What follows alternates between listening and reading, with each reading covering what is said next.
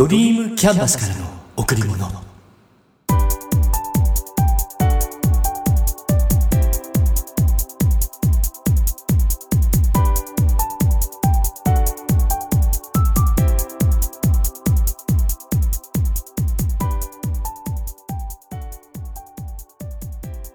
皆さんこんにちは。ドリームキャンバスの竹内義之です。今年の冬は暖かいですね。私の住んでいる地域も例年だと数回は積もる雪があるんですが今年は一度だけ。しかもその時もそれほど積もらず午後には溶けていました。雪が降ると凍結したりびしゃびしゃしたり道が元に戻るまでに時間がかかります。だから降らないでほしいなって思うんですが降らなければ降らないで雪が見たいなとも思ってしまう。うん。人ってわがままですよね。今月のテーマ愛をつなごう。ここから入ります。先月の配信で開運日についてお話しさせていただきました。2月の開運日は2月5日。この日は天赦日と虎の日が重なる日。新しい何かを始めたいとお話ししましたが結局動画のメッセージ配信を始めました。いつも何かを始めるときテーマを先に決めます。このポッドキャストもそうでした。ドリームキャンバスからの贈り物。このテーマを先に決めてその後にどんな話をするかとかどのくらいの頻度で配信するかを決めました。で2月5日にスタートした動画配信。YouTube で始めました。テーマはドリームキャンバスの愛をつなごう。愛って言葉大好きなんですよね。だからテーマに愛を入れました。2年ほど前に愛をつなごうっていうタイトルで Kindle から電子書籍を出版したんですけどインサイドアウト。やはり自分発信で愛を外側へとつなげていきたい。そんな思いで同じタイトルですが頭にドリームキャンバスをつけてドリームキャンバスの愛をつなごうにしました。もともとチャンネルを持っていたのでそれをそのまま使って再生リストとしてドリームキャンバスの愛をつなごうを作りました。今後定期に再生リストに追加していきます。皆さんもぜひご視聴ください。ちなみにチャンネル名はドリームキャンバスです。チャンネルを登録していただけると嬉しいです。ところで今動画を始める人本当多いですよね。YouTuber ではないですけれど自分の仕事の一環として始める人 Vlog として日常生活の一部を公開する人。いろいろな目的で動画を配信しています。iPhone11 が出てまあそれ以外のスマホもそうですがカメラ機能がものすごく充実して動画の画質もかなり良くなりました。カメラとかビデオがいらないんじゃないかなって思えるほどになってきました。編集ソフトもスマホに標準でついています。iPhone プラス iMovie で動画の撮影編集をしている人多いです。私の周りにもこの組み合わせで配信用動画を作っている人がいるけどびっくりするぐらい素敵な動画に仕上がっています。目がいいっていうかセンスって本当あるんですね。人が作成した動画を見ているとついついうまいなって感心してしまいます。私も少しずつ腕を磨いていきます。YouTube でのドリームキャンバスの愛をつなごう。よろしくお願いします。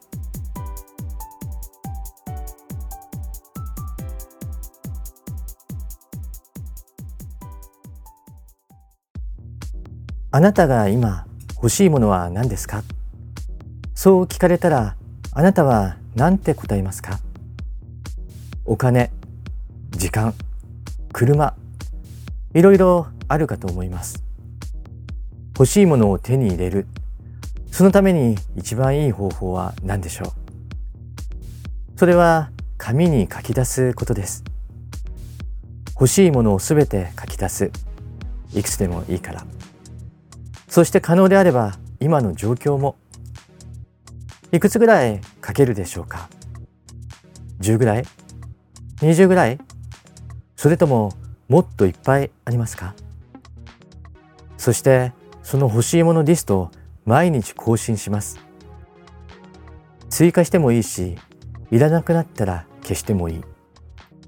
日々人はいろんな経験をします。そして学び気づきから物に対する価値も変わっていきます。価値が変われば欲しいものは変わる。ある本に書かれていました。夢を叶えるために明確な3つのステップ。1つ目1日3回朝昼晩に欲しいものリストを読む。2つ目あなたが欲しいものを1日の中でできるだけ多く浮かべる。3つ目。あなたが欲しいものを誰にも話してはいけない。だけどあなたの中の無限の力にだけはいつも話しかける。だそうです。リストの順番は自分にとって重要な順番にしておく。そして新しい願望が湧いてきてリストの上の方に上がってきたとしたらそれがあなたの変化成長と捉える。1ヶ月経った時欲しいものは変わってきているでしょうか。書いたものが抽象的大まかであったらより具体的なものに書き換えてみます。例えば車。どこのメーカーでどんな車種なのか。時間だったらどんなことをする時間をどれくらい必要とするのか。お金も同じですよね。何をする何を買うためにどれくらいのお金が必要なのか。そして欲しいものリストを毎日更新して1日3回朝昼晩に読む。1日の中でできるだけ多く浮かべる。自分の中にある無限の力に話しかける。意識を超えて無意識の中にどれだけ落とし込めるかですね。無意識の中に落とし込むことができれば思った通りの事象が勝手に起こる、うん、無意識にそれを得るための行動を起こして結果を意識的に得ることができます。思った通りの事象が勝手に起きれば結果をポジティブに捉えることができて次の夢もまた叶う。この繰り返しですね。欲しいものリストを作ってあなたも夢を叶えましょう。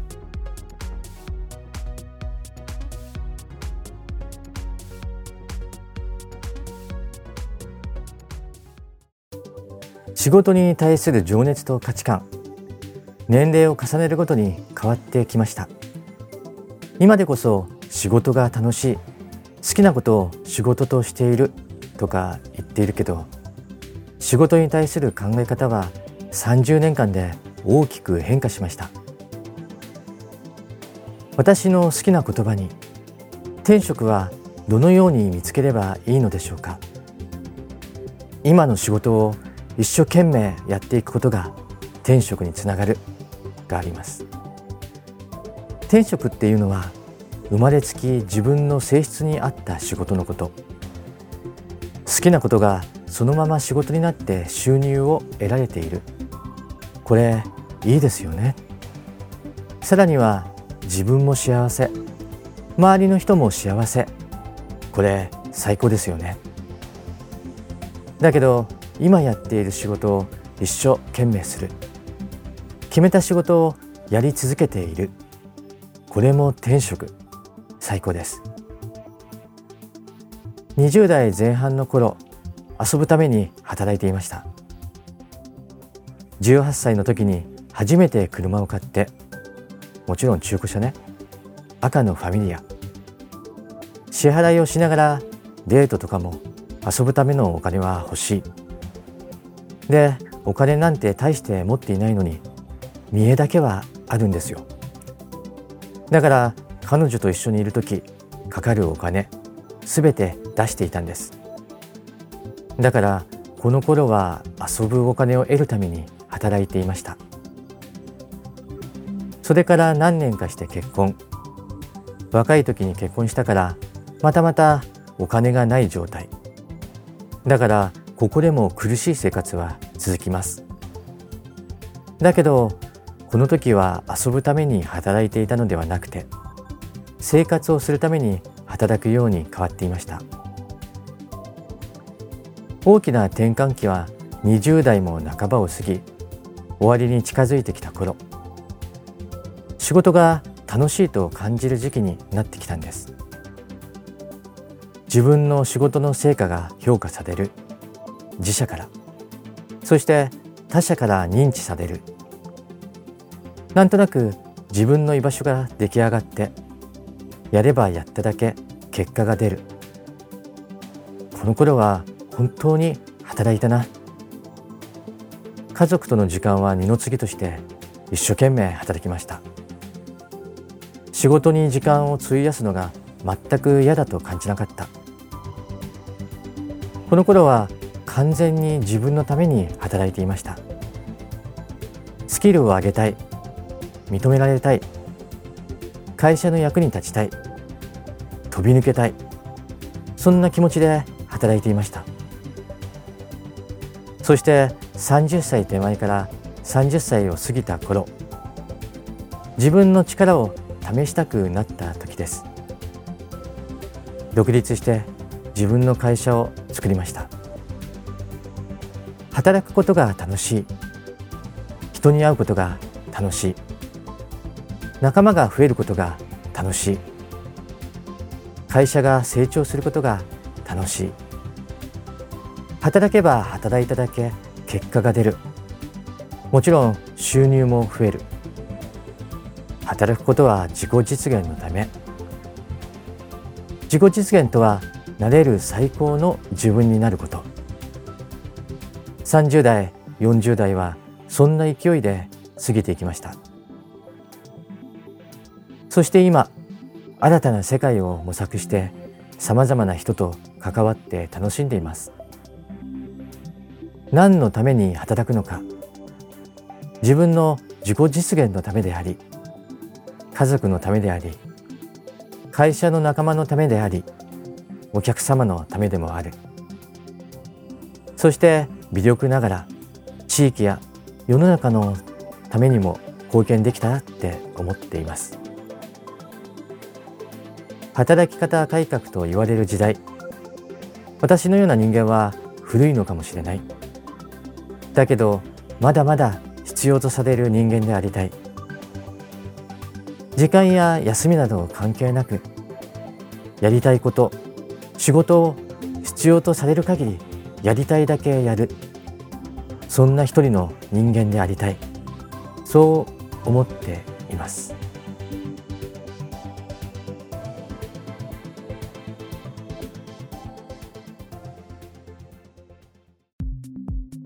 許します。この言葉について少し考えてみたいと思います。長く生きていればいるほど人と関わっていればいるほど許せないと思える人許せないと思えることあったりしますよね。許せない対象って誰でしょうか？A さんです。って即答できるぐらい記憶に残っている人いますか？でも反対に A さんはどのように思っているのでしょう？あなたのことを。嫌いって思っているのでしょうか？それとも全く違っていて幸せになってほしいって思っているのでしょうか？うん。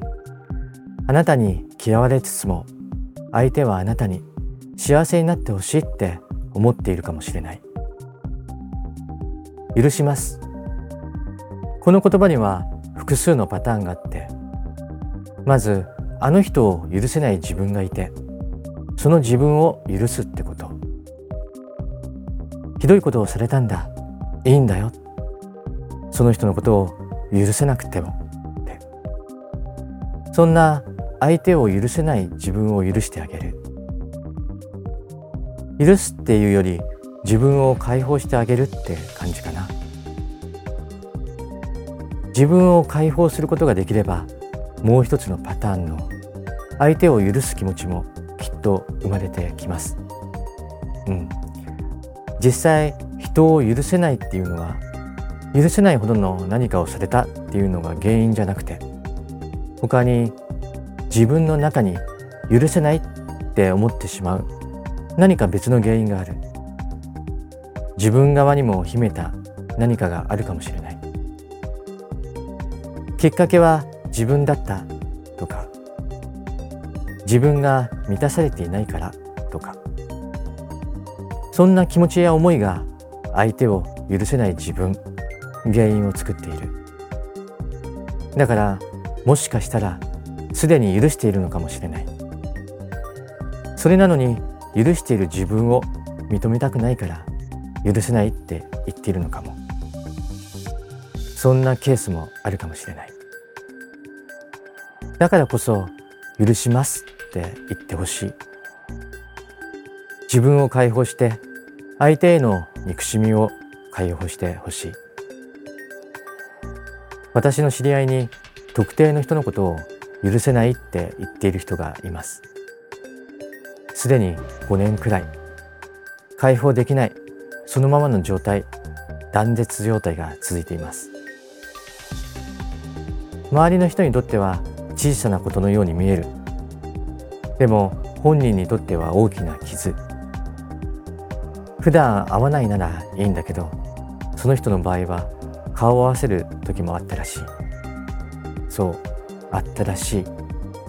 過去。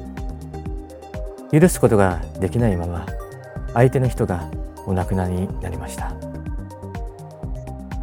もし最初に行き違いがあった時にどちらかがごめんなさいって言っていたらそんな関係になっていなかったんだろうに。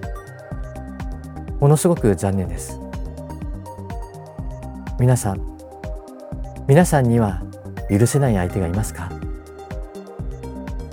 いるとしたら許しますって言ってください。そして自分と相手を解放してあげてください。人は人に対して憎しみを抱かないでほしい。たとえひどいことをされていたとしても自分のために解放してほしい。憎しみは未来を閉ざしてしまいます。あなたの未来はあなたのためにあります。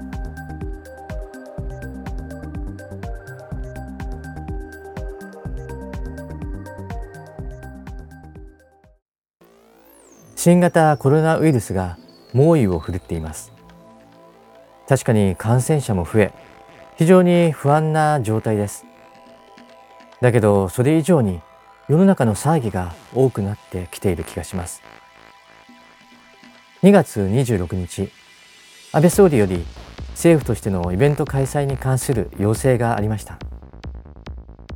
この12週間が感染拡大防止に極めて重要であることを踏まえ多数の方が集まるような全国的なスポーツ文化イベント等については大規模な感染リスクがあることを勘案し今後2週間は中止延期または規模縮小等の対応を要請することといたします。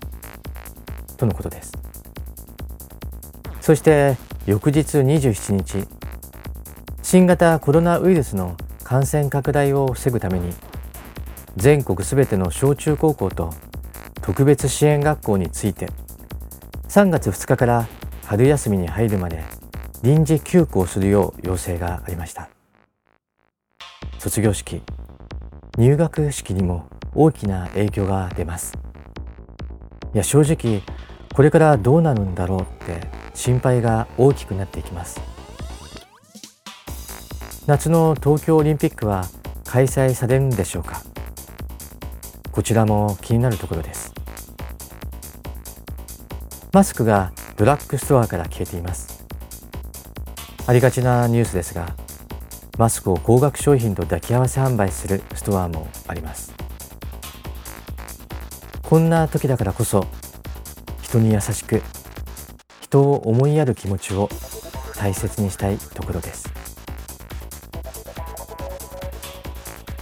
あなたにとってかけがえのないもの。それはあなた自身です。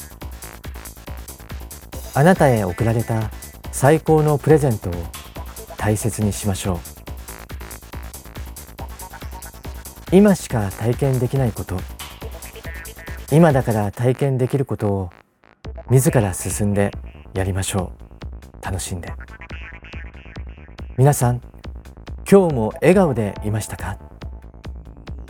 笑顔でいれば幸せを感じることができます。笑顔でいれば毎日が楽しくなります。笑顔でいれば幸せが人に伝わります。笑顔でいれば人と人とがつながっていきます。ドリームキャンバスからの贈り物。今日はこの辺で。